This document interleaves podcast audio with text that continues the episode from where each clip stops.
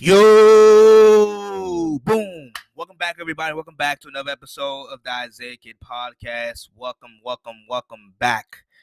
Welcome back. Let's get into it. Let's get into it. Let's get into it. Let's touch in. How's everybody doing out there? I'm doing fine. I hope everybody out there is doing well. Um, I'm your humble and highly favored host, Isaiah Kid. As I mentioned, I hope everybody out there is doing well, healthy, and wealthy. I am doing so good. I am good. I'm excited. I'm excited. I'm excited. I, I'm really am. I'm excited. Uh, so got I received a lot of flack for my mock draft. I think for the time being, it was a really good mock draft. Uh, I seen some reports over the weekend.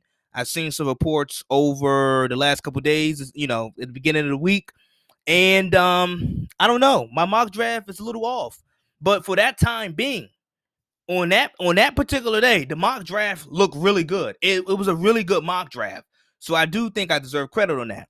But some big moves have have happened since I haven't recorded. The Lakers got Andre Drummond. The Lakers got Andre Drummond. LaMarcus Aldridge goes to the Nets. I'm gonna I'm gonna I'm gonna talk about more about the Andre Drummond to the Lakers move because I think it's it's more significant uh, it's it's it's you know it's a big move. It's a big move for the Lakers, a well needed move. So I am going to talk about that. Uh, probably some NFL draft stuff. Probably. Um, I, I, if you guys haven't noticed, I'm not so I'm not like a I'm not like a draft freak. Okay, I'm not a draft freak, but I do like the draft. I like you know the ins and out of it and the intel and the different things that come with it. But I'm just not gonna I'm not gonna give you guys 10 different mock drafts. At the most, probably three.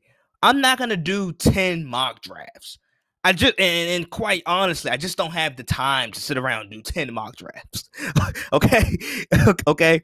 So, some, you know, I'm not to lie to you. Sometimes I forget certain topics that we're to talk about, but I, uh, certain topics, certain topics, not a lot of topics. I don't forget a lot of topics. Like I hit on the main topics that I you that I know you guys, a majority of you guys, a good share of you guys want to hear me talk about. And let's just start with this one. Andre Drummond is something that you guys want to hear me talk about. So appreciate you guys coming. Let's get into it. Let's get into it. Andre Drummond to the Lakers. And it seems to be that a lot of people around the NBA world, a lot of people around, you know, NBA fans, Laker fans, NBA Twitter, NBA Instagram, hey, Andre Drummond to the Lakers was a big thing. It was a huge deal.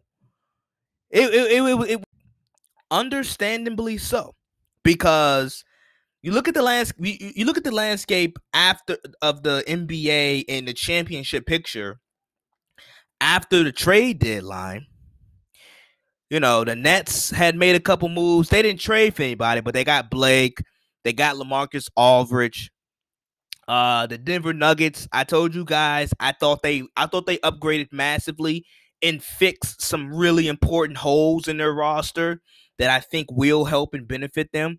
The Clippers added a finally, they got a point guard, they got a true, real point guard in Rajon Rondo.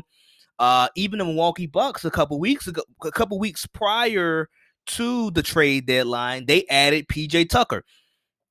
Um, the 76ers also. So it it seemed like every champion, every team that we think has a chance to get to the finals or get to the conference finals, they made moves. Every team around the Lakers made moves. So it was so budding when when Andre Drummond had uh, you know, had did what he had did what he did, and he finally got bought out, wasn't traded, and he signed with the Lakers. He agreed to sign with the Lakers, and now he's a Laker. So it was a big deal. But it, for the Lakers, it addressed some holes that they had in their roster. First, um, it, the size. The la- the Lakers lacked size. They were they downsized from last year. They the Lakers went from one of the bigger teams last year in the league to one of the smaller teams this year in the league. And the big guy that they did add, Marc Gasol, it just just not working. It's just not working. And I I would like looking at him in the playoffs in certain matchups, he may not be playable. But let's get to the let's let's get to the truth in the core of Andre Drummond. Let's get to it. And I got a funny story about Andre Drummond. I really do. I got a funny story about Andre Drummond, but I'm not going to share it on airwaves. I'm not. But I, I just know I got a funny story about Andre Drummond. But when you look at Andre Drummond, you see a 27 year old seven footer who averages 17 and 13. You know, that's what pe- that's that's what most people see. That's what most people see. That's what casual basketball fans see. They see a big guy, 27, still relatively young, um, 17 and 13. Now, before I even get before I even dig deeper, I must say Andre Drummond, if there was one thing that he could do or that he can't, that he does really well already, it is rebounding the basketball. He does that at a very elite level. He's won four rebounding championships. Uh, and when I when I say four rebounding championship, four time rebounding champion, I mean he's led the league in in you know in rebounding four times. But if you take a if you really take a deep dive into the numbers and you look past the 20 the, the 17 and 13 the two the four you know the two-time all-star appearances Andre Drummond throughout his career has been a guy who puts up empty calorie stats on bad teams. Simple as that. He's put up empty calorie stats on bad teams. And throughout this process, he has developed some bad habits. He's developed some bad habits. And you look at this and you just look at the way how he plays offense. Offensively, like he he thinks he's a number one option. He thinks he is a he thinks he's a max player. Actually, prior to the season starting, I remember he told some Cavalier team he t- he told some of his Cavalier teammates that he wanted a max contract after this year because he felt as that he was a max player. And that right there has been the downfall of Andre Drummond. That is why Andre Drummond has underachieved because he thinks he's better than what he actually is.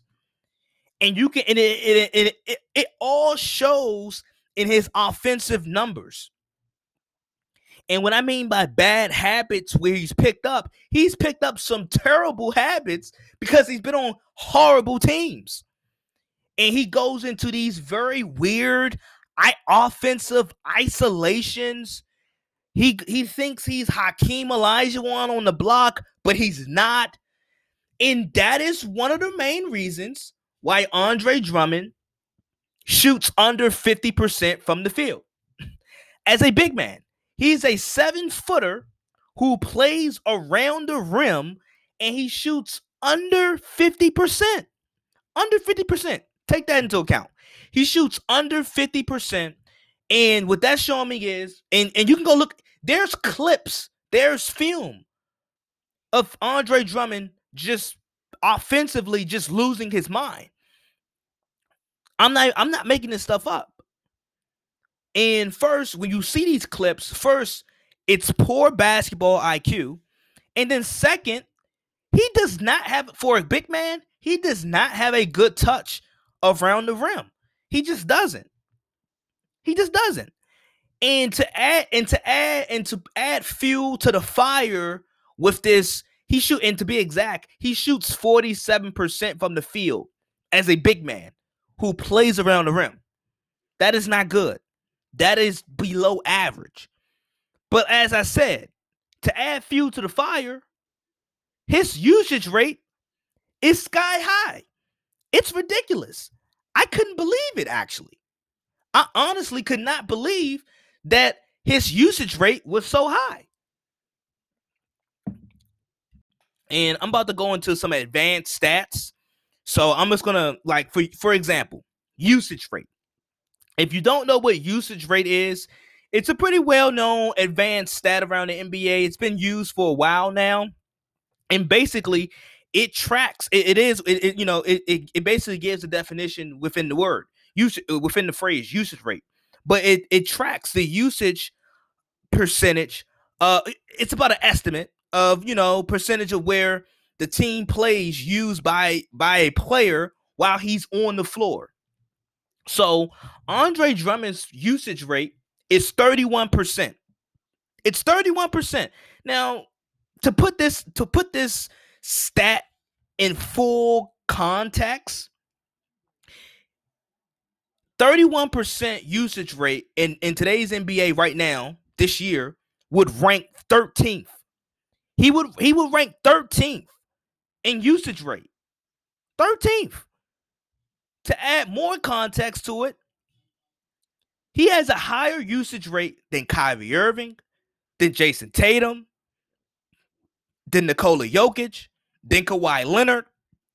That's just to throw some names out there. And we all know those name eh, those names that I just named, that I just threw out there, they are way more offensively advanced and offensively and more offensively skilled than Andre Drummond. But his percentage, he's not efficient at all, and his usage rate is higher than those guys. It's higher than those guys. And that is a problem. Because for a player that averages 17 points per game, you would think he would have a positive offensive impact, but it's the complete opposite. And to touch more on just how inefficient Andre Drummond is, his shooting percentage around the rim, it ranks bottom three among centers around the league. And I think to be exact, his shooting percentage around the rim actually is 51%. That's bottom third, bottom third in the league. Bottom third among centers in the league. And when I and, and, and when I point out some of these stats, it's just so glaring to me. And there's more, there's more advanced stats that prove how inefficient Andre Drummond is. Actually, to give you guys a great example, you guys know that I get on Russell Westbrook, aka Russell Westbrook. I get on him a lot because how inefficient he is especially as a point guard, quote unquote. Quote unquote. Because some people could argue that he's really not a point guard. But for him to be as inefficient as he is as a point guard, that's why I bang on Russell Westbrook so much. And you look at Andre Drummond numbers, he is he's he's basically the Russell Westbrook of centers because his usage rate similar to Russell Westbrook is sky high. But with it being so high, he's not efficient whatsoever. he's not efficient whatsoever. And he's closer to the rim. He plays closer to the rim than any other position, than any other guy on the floor. He plays closer to the rim. And this is where the this is where like Andre Drummond, he's been he's been a player that's played on some bad teams. He's never won anything. He's never won a playoff game. He's been to the playoffs twice and he has never won a playoff game. He's gotten swept in both of the series that he's played in. never won a game. So when you look at the totality of Andre Drummond in his career, he is once again, as I as I stated, he's a player that puts up empty stats, empty calorie stats on bad teams, and he has a off he has a negative offensive impact. And you would think with the size, with the athleticism, you would think offensively he would be better, but that is just not the case. And he's and he's not efficient. like he's not efficient. So when people tell me and when I keep seeing, oh my God, Andre Drummond is this. Like I heard people, I, I, just saw so many people talking about Andre Drummond like he was the best thing since sliced bread.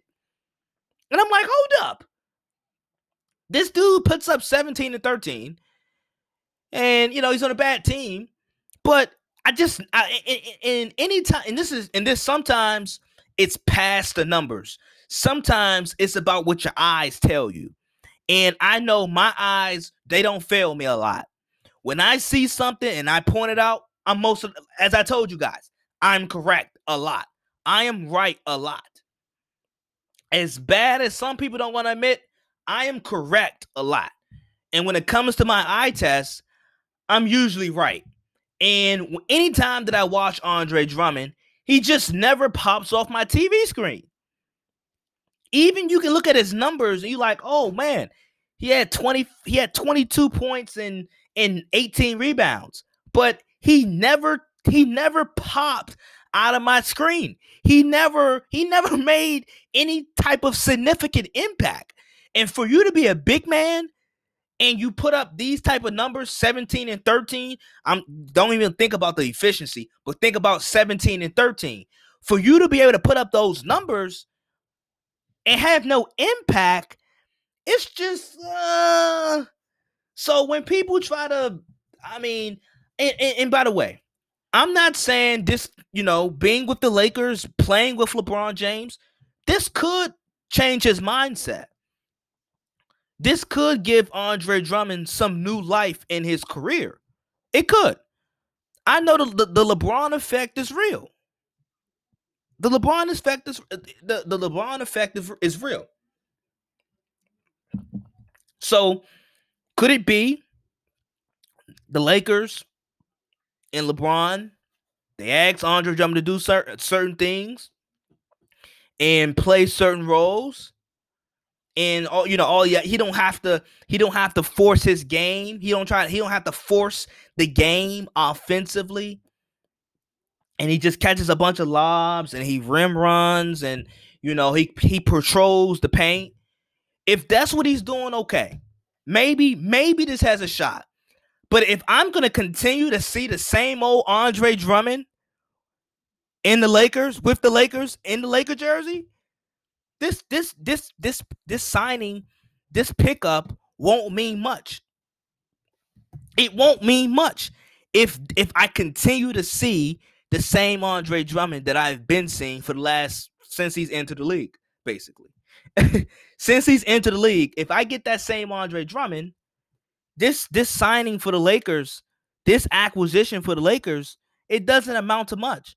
And also, when you're thinking about it, when and when I'm thinking about it, there's going to be certain matchups in playoff series where Andre Drummond is just not going to be able to play be, be, due to the matchups. Like I'm thinking about the Brooklyn Nets. What if Brooklyn goes small? What if Brooklyn tries to uh you know, sniff out the weakness of Andre Drummond, which is out on the perimeter. You can't play him. You're not going to be able to play him. Because now Brooklyn, they can go ultra small and they can score in bunches. And and what if they put Lamarcus Aldridge at the five? Lamarcus Aldridge can stretch the floor. So it's just going to be certain series and certain matchups where it's going to be very difficult to play Drummond. But as I stated, I'm not saying this Andre Drummond signing is not going to work. I told you guys if the, if I'm getting the same old Andre Drummond where he thinks he's a max player and he's looking for a max contract and he and he continues these bad habits that he that he has picked up over the years, then this this signing won't mean much. It won't amount to much. It won't.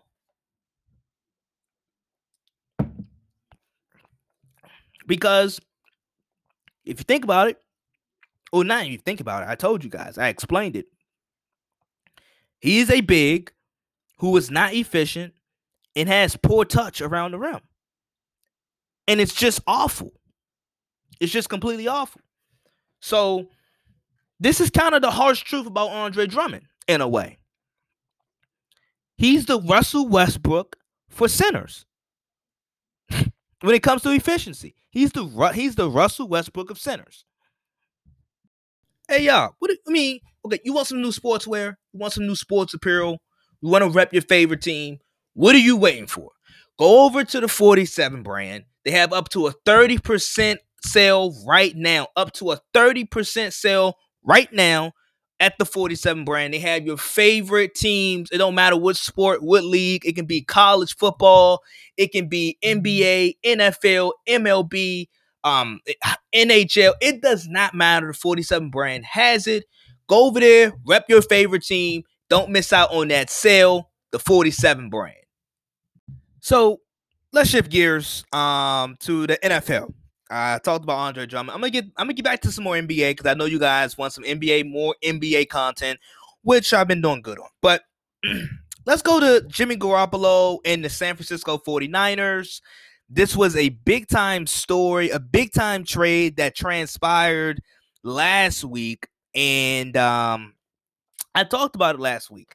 And I like the trade. And I told you guys I felt as that uh, I felt as such, excuse me, that the 49ers were in a in search of a upgrade at the quarterback position. And, and it, it was I think for a good part, a good share of that reasoning is first, I think they kind of know Jimmy Garoppolo's he has a ceiling. Um but before I even touch on Jimmy Garoppolo, I talked about the 49ers salary cap, you know, situation. They have a lot of they have they're playing the point is they're paying a lot of guys top dollar. So what that means, you got to get cheaper at quarterback. But not only getting cheaper at quarterback, a point that I did not really touch on was actually Jimmy Garoppolo, who is the 49ers current quarterback, who was under payroll who is getting paid $27 million. I did not talk about Jimmy Garoppolo. How irresponsible of myself. Jimmy Garoppolo is not a bad quarterback, okay? He's not a bad quarterback. But there's three major things that has happened over the course of the last three years, basically, since joining the 49ers. There's three things. The first thing is Jimmy Garoppolo's judgment and his decision making has often been, to put it in a nice way, very questionable. On and off the field. But since joining the 49ers, his judgment has been iffy it's been iffy and very, very questionable. Um, he had the porn star. I, I don't want to say porn star incident, but uh, and I should and I should probably say adult film star, adult star. He he was spotted with an adult star uh, at dinner or lunch or something. Okay, poor judgment. That's that's off the field. But then the the, the poor judgment. who who would have thought? Who would have thought the poor judgment off the field would lead to the would, would lead to the poor judgment on the field? Garoppolo turns over the ball a lot. Garoppolo throws a lot of bad passes and just like into bad coverages and they lead into interceptions as they should. So uh, not proper judgment and by any means and by no means I'm I'm not saying hey uh there's anything you know you want to you can date whoever you want to date, but I'm just saying the judgment is a bit off. Um, and it, it it led to on the field. Okay. The second thing is Kyle Shanahan has lost his patience. Kyle Shanahan has lost a lot of trust in Jimmy Garoppolo. It's just a fact. I witnessed it in the Super Bowl. I witnessed it in the Super Bowl. He lost faith in Jimmy Garoppolo. He lost trust in Jimmy Garoppolo. It's somewhat similar to that feel. It's probably similar to that feeling that Sean McVay had about Jared Goff.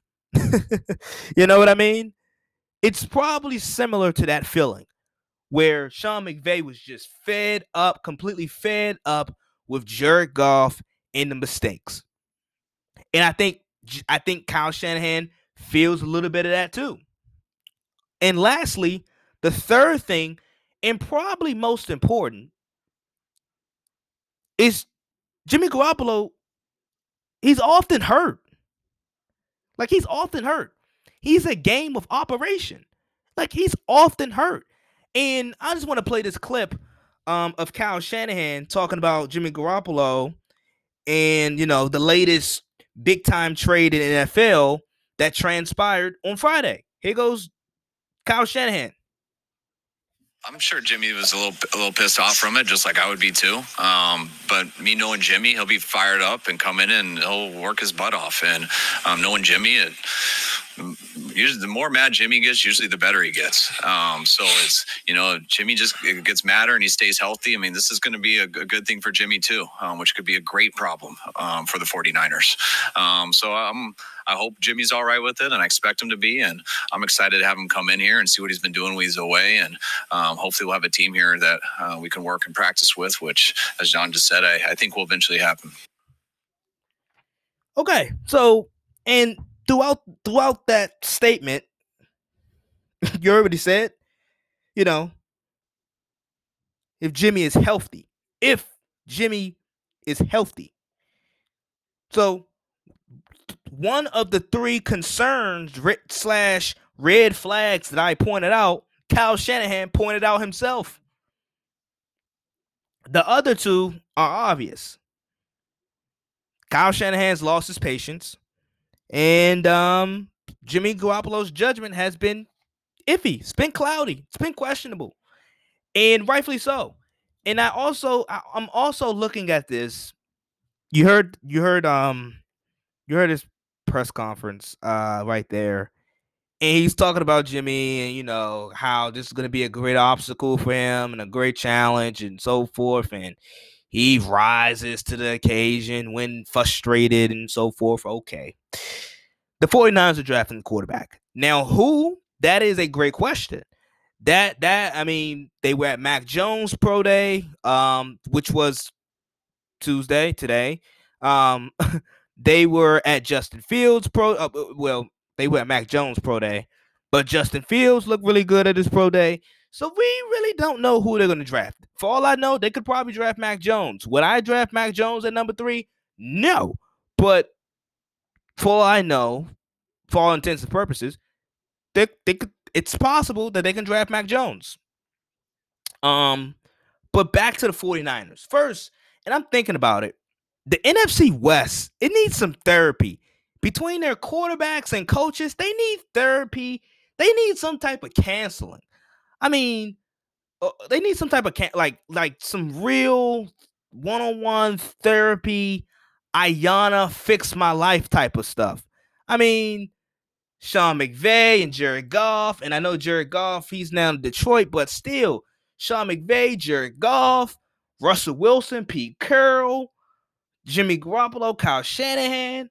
I mean, we need some real one-on-one conversations happening in the NFC West. I mean, I know tensions are high. You know, teams are, you know, coaches are trying to get back to the Super Bowl. These three head coaches, Sean McVay, Pete Carroll, Kyle Shanahan, all three got some big egos. I would imagine that, you know, the other the, the quarterbacks Russell Wilson's obviously the better out of the three of them, but out of the you know the three of them, but you know, you got to feel some sense of pride there, right? But I guess they say pride is, you know, pride is the thing, you know, before the fall. But still, I think uh the quarterback and coaches uh tandems in the NFC West could use some um some some tooling and counsel, you know, counseling and uh in therapy to talk some of these things out. Even though Sean, even though Jared Goff is gone now, but oof, high high tension in the NFC West.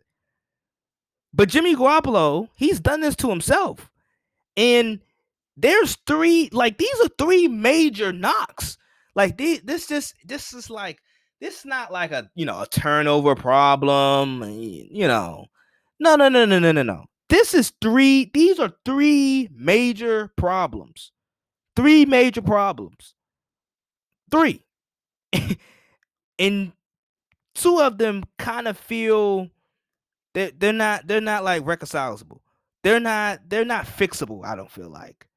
Uh maybe, maybe like what can Jimmy Garoppolo do to earn back Kyle Shanahan's trust? Because he basically lost Kyle Shanahan's trust in the Super Bowl. So what does Jimmy Garoppolo have to do? Win a Super Bowl, get back to the Super Bowl? Like what does he have to do to gain tr- Kyle Shanahan's trust again? And then the injury thing, I mean, uh, maybe Jimmy just have bad genetics. I don't know. And actually, I got another clip which I, I I mean I found kind of funny, but a former Patriot was talking about Jimmy Garoppolo. And here's the clip from Jermaine Wiggins uh, talking about Jimmy Garoppolo's reputation. My sources here tell me they used to look at Jimmy G a little sideways, like he was kind of a little bit Mr. Glass. And I'm not talking about the Sam Jackson character, Right. where they where they were like, can't really depend on him. Can't we- stay on the who- field. Who are we talking about here? I ain't gonna say no names. Players, players or coaches? But just let's just say they were between the lines. Okay. So that says a lot. That says obviously players were that that that's the knock against Jimmy Garoppolo. Players thought that he was um he was not reliable health wise. And the the 49ers, there's no secret. They're taking a quarterback, okay? Voila. they're taking a quarterback. If um they're and, and they're gonna they're gonna stick with Jimmy, but they're gonna also take a quarterback. They're and they must they must really like a guy to move up the three. And also it's telling me that the 49ers really they want to be good. They intend the 49ers over the next several years intend to be really good because they were at 12 they moved they moved up and they they you know they gave up they traded away the 12th pick along with some of I think like two other future first rounders I think. I think I think I could be mistaken but I think it's like two other first rounders. So in total like three four first round picks and they moved up to 3 so that's telling me they they they intend to be really good because they're going to be picking you know whoever uh, Miami has those picks or whatever they're going to be picking late and they're going to draft a quarterback now on on Saturday's episode, I thought that quarterback was Trey Lance. I don't know. I mean, I'm hearing rumblings about Mac Jones, even though I think that's kind of, I think that's kind of some, you know, that's just to throw it out there. That's just smoke to throw out there. But um, Fields could be a really po- a real possibility as well. But I'm also looking at the dynamic in the NFC West, and I've been so I've been so correct about this. Once again, I'm sorry, but I'm right about a lot. I'm sorry. And this is another thing that I'm right on. The NFC West, are they the most uh, like they have to be the most aggressive division in football? I mean, quarterback change, Sean McVay, Kyle Shanahan, the Rams and the 49ers have both gotten to Super Bowls recently, like very recently with their with with you know Jared Goff, their former quarterback, and Jimmy Garoppolo with the 49ers quarterback. And they've both gotten to Super Bowls, and both teams are looking for replacements, and both teams are looking for guys that are potentially better or have higher ceilings. which is uh, which is like incredible because you think about it, like they got to the Super Bowl just two years ago. the Rams got to the Super Bowl just three years ago. and you're thinking to yourself, like, uh, I mean, you don't want to give it another run at it? Nah, nah. Sean McVay's not, nah, I'm done. So it kind of speaks to the aggressiveness, the the aggressive nature that the that the NFC West teams have, even like the Seahawks and Cardinals. The Seahawks, they signed out, they went out and go, you know, went out and signed some guys. Um, finally, uh, the Cardinals, they went out and signed some guys. They signed JJ Watt. You know, they, so so it's a it's a ripple effect. It's a domino effect. It's a snowball effect in the NFC West with the aggressiveness. And the 49ers are trying to pull an aggressive card right here. And they're going to draft the quarterback. And they're probably going to stick with Jimmy G for one more year. Um, and then they'll probably look for future options for Jimmy G. That's how I'm looking at it. That's how I'm looking at it. Simple as that. But if but how irresponsible of me, how irresponsible of me not to talk about Jimmy Garoppolo. I talked about the trade. I talked about who I thought the 49ers were going to draft, but I did not talk about why the 49ers were are out on Jimmy Garoppolo. And those are the three key those are the three key, three key reasons. Think keep those in your keep those in your memory bank. Garoppolo, bad judgment, bad decision making. Also, Kyle Shanahan lost faith. He lost trust in Jimmy Garoppolo. And then lastly, Jimmy Garoppolo's a he's a he's a walking game of operation. He's always hurt. He's not he's not he's not dependable. Well, you guys know what I tell y'all for the for the day one listeners. The best ability is availability. And it sounds cheesy, but it's somewhat true. And you know, we're talking about the Bay Area. So let's just stay in the Bay Area actually. Let's stay in San Francisco, even though I know the 49ers play in Santa Monica. Okay. So Steph Curry. I wanted to talk about this. Um, I wanted to talk about this probably a while ago. or, oh, a couple episodes ago, I wanted to talk about this. But I feel like I want to talk about it now. So let's talk about it now. And I think Steph Curry is great. I think Steph I think Steph is incredibly incredible likable um incredibly likable excuse me. I think he is um i think sometimes he gets oh he gets he gets a little bit overshadowed um due to those years with KD and rightfully so cuz KD was ultimately the better player. Um he was the best player on that on those warrior teams. But um as of right now as of this year I am holding Steph to this. And it's nothing against him, but it's the mere fact that we consider Steph Curry the greatest shooter of all time, which he is. We consider Steph Curry to be one of the best point guards in league history. If you quote unquote, if you deem him as a quote unquote point guard which a lot of people do, and some people don't. But okay, if you deem him as a point guard, you probably think he's one of the greatest point guards ever, right? Okay. And some pop and some people would probably argue he's the second greatest point guard behind Magic Johnson. Some people would argue that, and so forth. The point is, as great, we give all these accolades, we give all of these adjectives.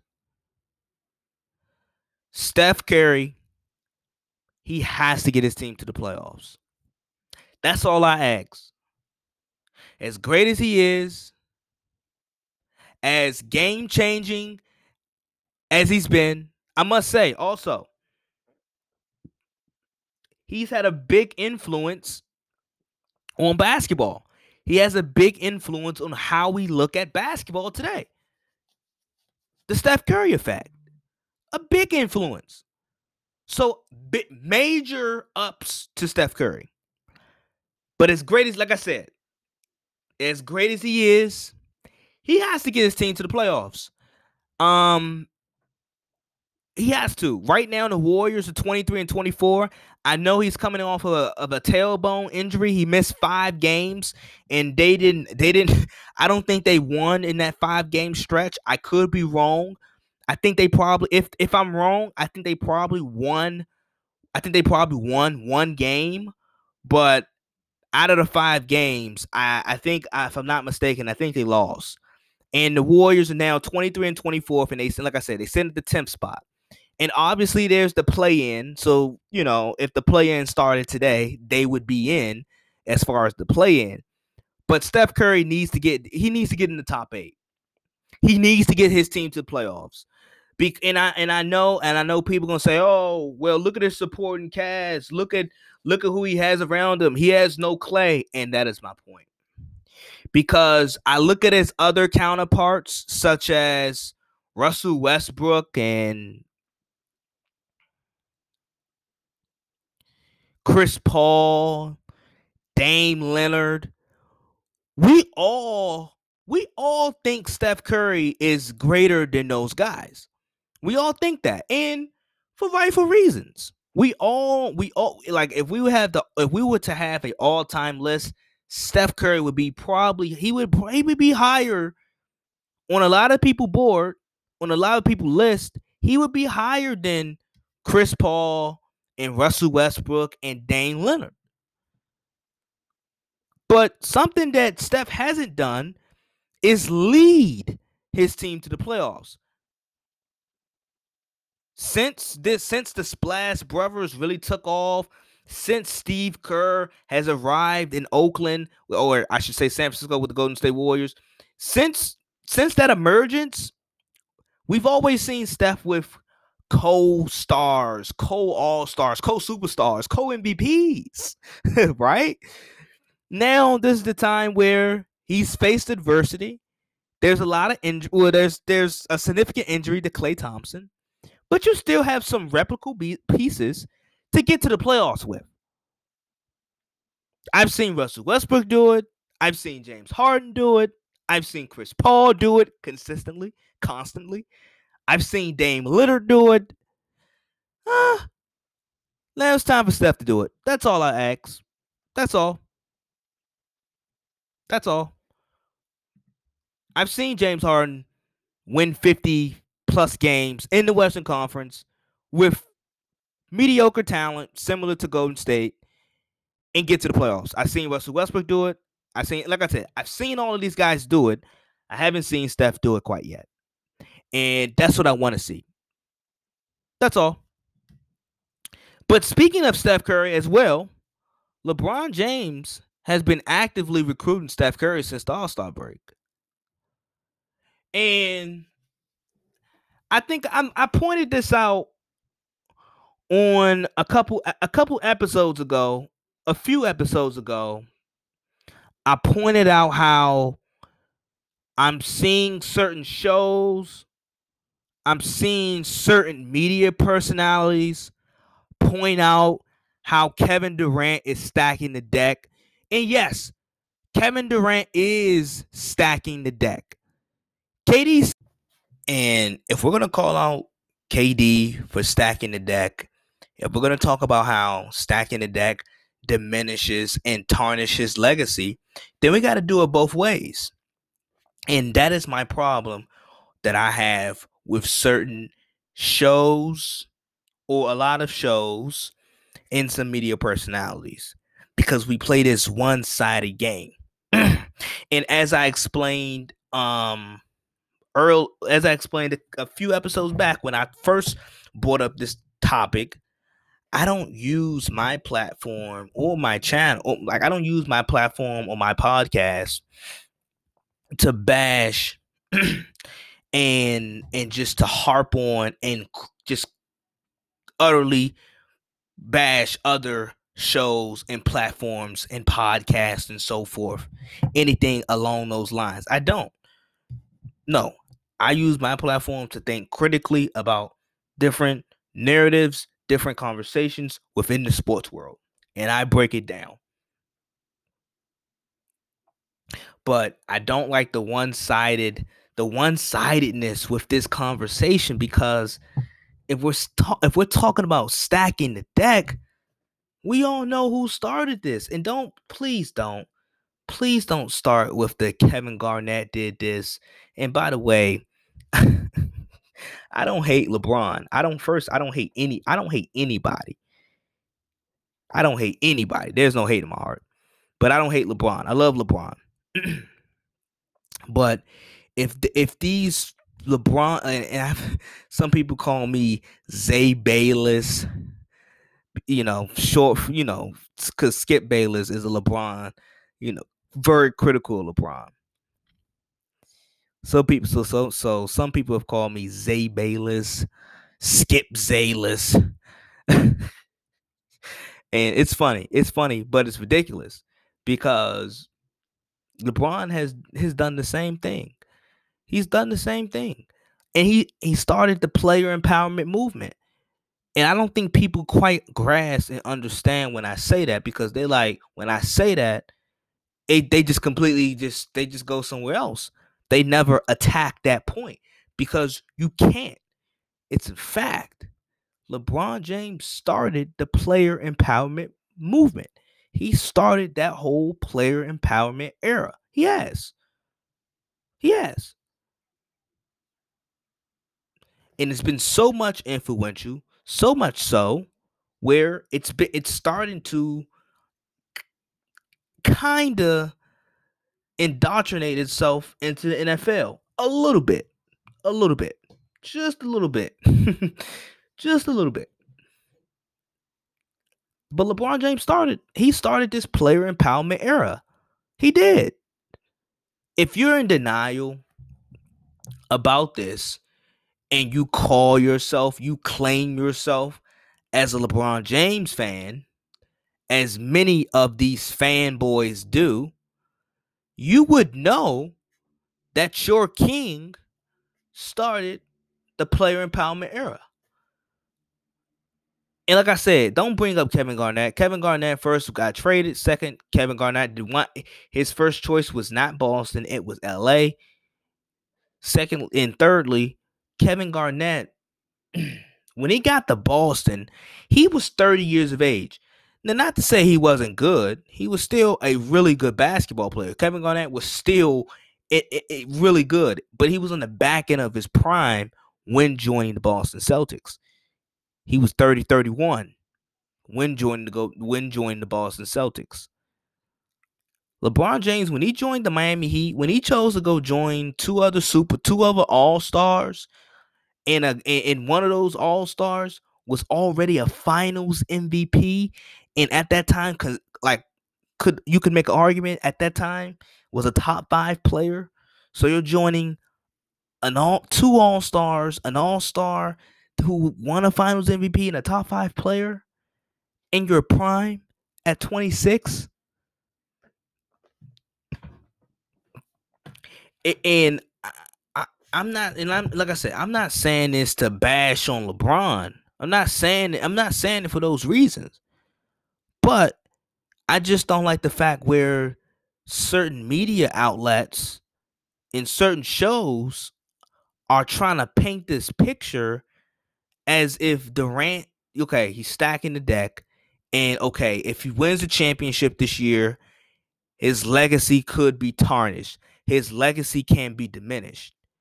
Okay, that's fine. That's fine. Ultimately, he's he's still the best player on this on his team, but I understand why people would say that.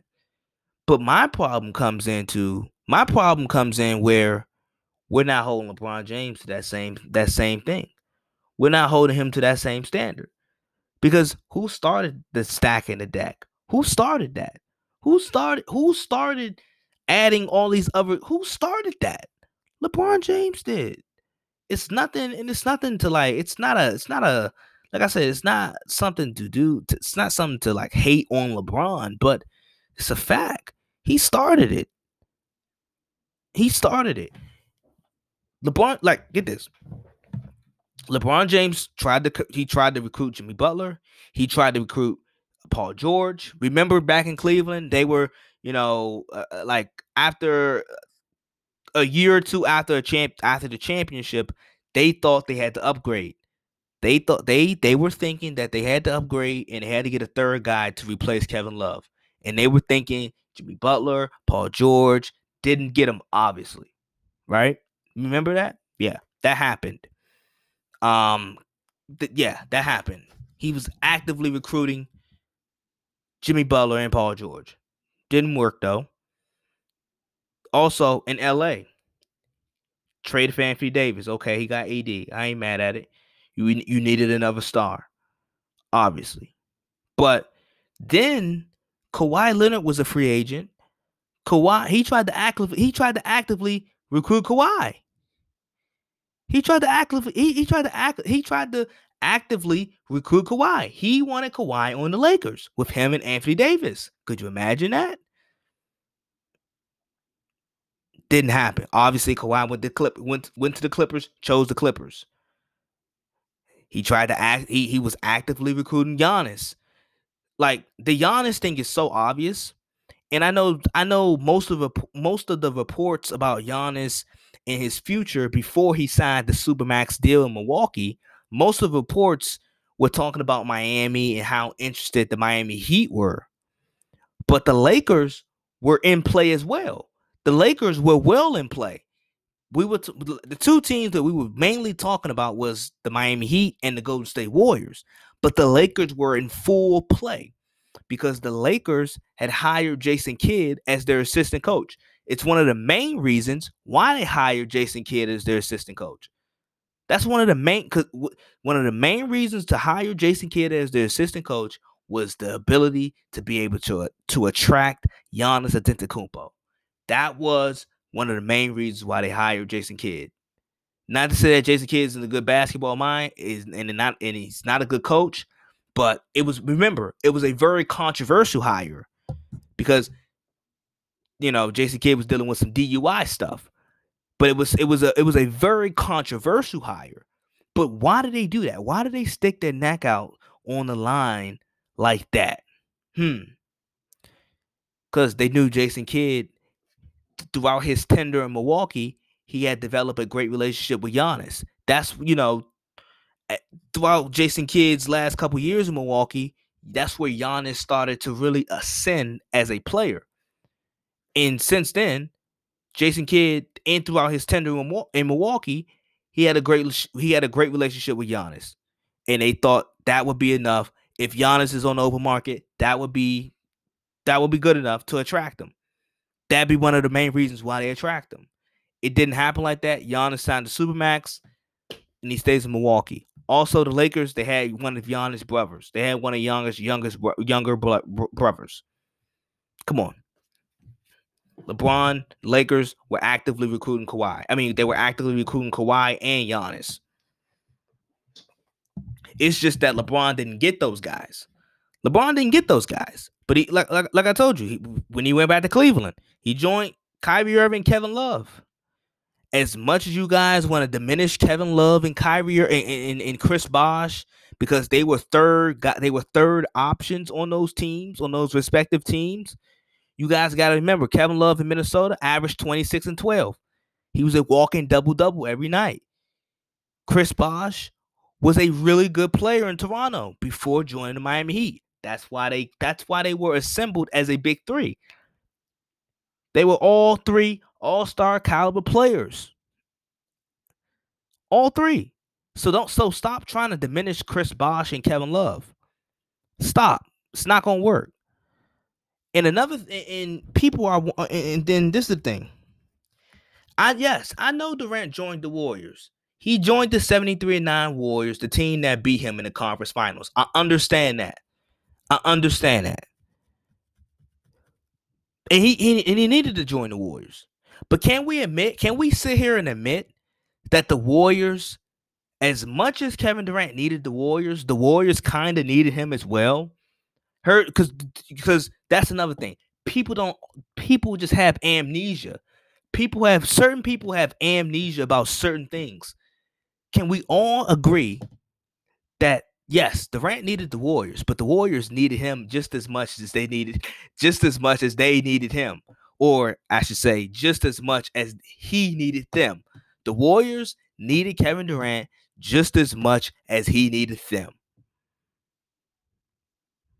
The Warriors have had realized, oh wow, when Kyrie and Kevin Love are healthy with LeBron James, we can't beat them. We had them up 3 1 and we lost.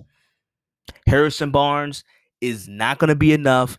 Uh, they left him wide open. Harrison Barnes struggled majorly. He struggled big time. He he was horrendous in that 2016 finals. And they said we need to upgrade. They added Kevin Durant, and then the rest is history. And now LeBron James is trying to recruit Steph Curry. Now, I don't think Steph Curry would do such a thing. I don't think Steph Curry would leave the Warriors with Klay. You know, I don't think he'll leave Klay Thompson and Draymond in the Warriors organization to go play with LeBron. I don't think so. I don't. I, I just don't think. I don't. I just don't see that happen. But we have seen crazier things happen. We have seen crazier things happen. We have. So, wouldn't surprise me. It would, but I yeah, it would surprise me. But we've seen crazier things happen. Like I said, but this whole stacking the deck thing, just overall, it kind of it takes away from the excitement of the game and the competitiveness, the competitiveness and the drive. Cause I and I feel I kind of feel for some of the younger viewers, some of the new viewers of the NBA that's fresh into watching the NBA. Because I can think back to when the lake and I've been watching the NBA for a while now. Since since since Lord know when. Um, but I've been watching NBA and I can think back to the late great Kobe Bryant, where there was the narrative of, oh, Kobe can't do it without Shaq. Kobe is riding the he Kobe is riding the coattails of Shaq, which was totally wrong. Kobe in those championship runs was they he was not riding the coattails of of Shaq. Shaq was very great. Shaq was the most dominant force that the league um probably had ever seen. Okay, you want to be honest? Yes, Shaq was very dominant and the most dominant force the league has ever seen. And was and he was definitely the best players on those championship teams throughout that championship run. But do not get it mistaken. Kobe Bryant was not riding the coattails of Shaquille O'Neal. Go look at those numbers. Go look at those stats. Go look at the games. They on YouTube. They're accessible. He ain't he wasn't riding the coattails of Shaq. It was that Shaq was just so good. But I can remember the narrative and people saying, hey, Kobe can't win it without Shaq. And that literally drove Kobe to no that that that that killed Kobe to no end. And that ultimately led to, I mean, one of the reasons why the Lakers and Kobe and Shaq broke up. And ultimately Shaq got traded. And then a few years, several years down the line, a couple years of missing the playoffs, hardships, you know, losing in the playoffs and so forth. He finally gets his hand on Pau Gasol, and the rest is history. And Kobe was able to get that monkey off his back of that that whole narrative of he can't do it without Shaq. He can't win championships without Shaq. So I've literally seen Kobe, the late great Kobe Bryant, walk away from Shaq he tried to he he he, he trying to get he's trying to he was trying to get away from Shaq. He was trying to get away from Shaq. He was trying to get Shaq traded out of there to prove that he can do it. And nowadays, some of you guys' favorite players, some of you guys who, some of you play, some of the guys that you call the greatest player of all time, does the complete opposite and, and and like I said, I'm not. And I think when I say player empowerment, I think people it just goes over people. Sometimes it goes over people's head because when I mention it, they like, uh, okay, and they just go over it. But no, no, no, no. If LeBron, like all these LeBron fans, because that's who really be coming at me. All these LeBron fanboys and so forth, and I'm a LeBron fan too. But but all of these fanboys, these fanboys, if you guys were real legit fanboys, you would know that your favorite players started the player empower player empowerment movement. You would know that. You would know that. You would know that. Simple as that. You would know. But nope. People turn over head, they turn over cheek. But when Durant does it, it's a problem. And that is why I say, hey, I, I'm I'm gonna continue to say it. LeBron started it. He started the player empowerment movement. LeBron is MySpace. Kevin Durant is Facebook. The LeBron fanboys are mad. They're pissed off because Durant is getting the guys. He is actually stacking the deck and he's just doing it better, quite honestly. He's doing it better than LeBron. He's doing it better than LeBron. And LeBron is MySpace and Kevin Durant is Facebook. KD's taking it to a whole nother level. Taking it to a whole nother level. I'm gonna say it again. LeBron is MySpace. KD is Facebook. Simple as that. Simple as that. And you and have you guys ever thought about because certain players, and I've and like I said, it's not a it's not a slight towards LeBron, but it's the it's the it's the truth. It's the it's the it's the it's the truth. When you're thinking about playing with LeBron James, ultimately any any player that joins LeBron, you have to change your game. You have to adapt your game and change your game to fit his style. And one could argue, well, he's LeBron James. You should have to change your game. One could argue that. And I ain't mad at that. But when in comparison, in contrast, when you look at a guy like Kevin Durant, it's very easier. I mean, uh, well, that's not good English. That's not proper English. It's it's easier to play with a guy like Durant because he doesn't he's not as ball dominant as LeBron. He doesn't he doesn't need to be as dominant with the ball and and, and, and have driving lanes open. Like Durant is literally a guy where he can take 12 to 13 shots and still get his 27 30 points. He can still get his 27, 28, 29, 30 points off of 12 and 13 shots. When you think about playing with LeBron, think about Kevin Love and Chris Bosh. Kevin Love and Chris Bosh, Kevin Love, like particularly Kevin Love. Kevin Love in Minnesota was a post up guy who banged. He was a he was a he was a he was a bruiser and a banger in, in Minnesota. He post up, he had a lot of post ups and just a complete bruiser and banger in Minnesota. And he could shoot a little bit. He did it here and there. He showed his range here and there, but he was a straight up bruiser and, and bang guy, low post in the on the block. When he joined LeBron James, his style had to change because LeBron needs to be able to drive the basketball. And the lane must be open. The lane must be open.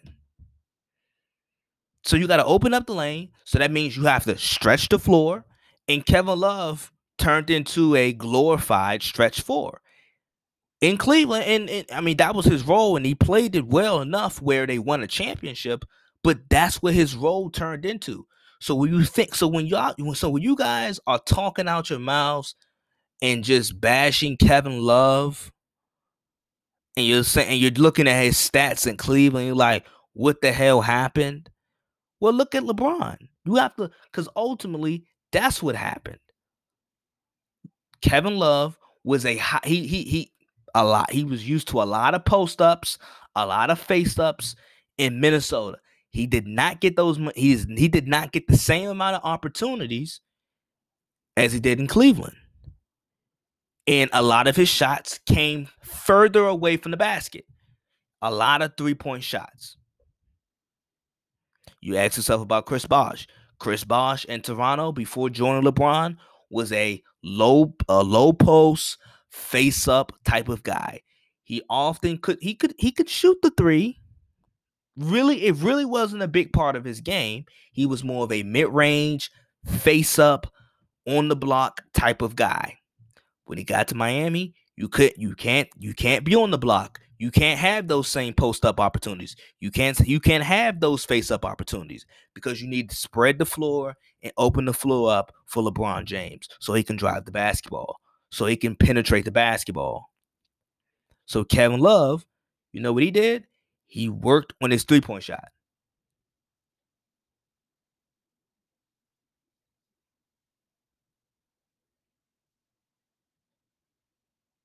He worked on his three point shot. And he turned into basically a stretch four. With with Kevin Durant, you don't have to change your game. Because he fits seamlessly. So when people and I'm not saying that makes KD a better player. No, LeBron is better, I think but doesn't but it it does make KD easier to play with. And just because I'm saying it's easier to play with LeBron, I mean with Durant, doesn't doesn't mean I'm saying Durant is better. I'm not saying Durant is better, but it's much easier to play with him because he doesn't need the ball. He's not as ball dominant. Simple. Hope you guys enjoyed this episode. Um, I appreciate you guys for tapping in with me once again. Continue to show love and spread this podcast. Thank you guys. Truly appreciate it. Truly do. Without further ado, I'm gonna let you guys go. Always remember two choices, one decision. Peace, deuces. I'm out.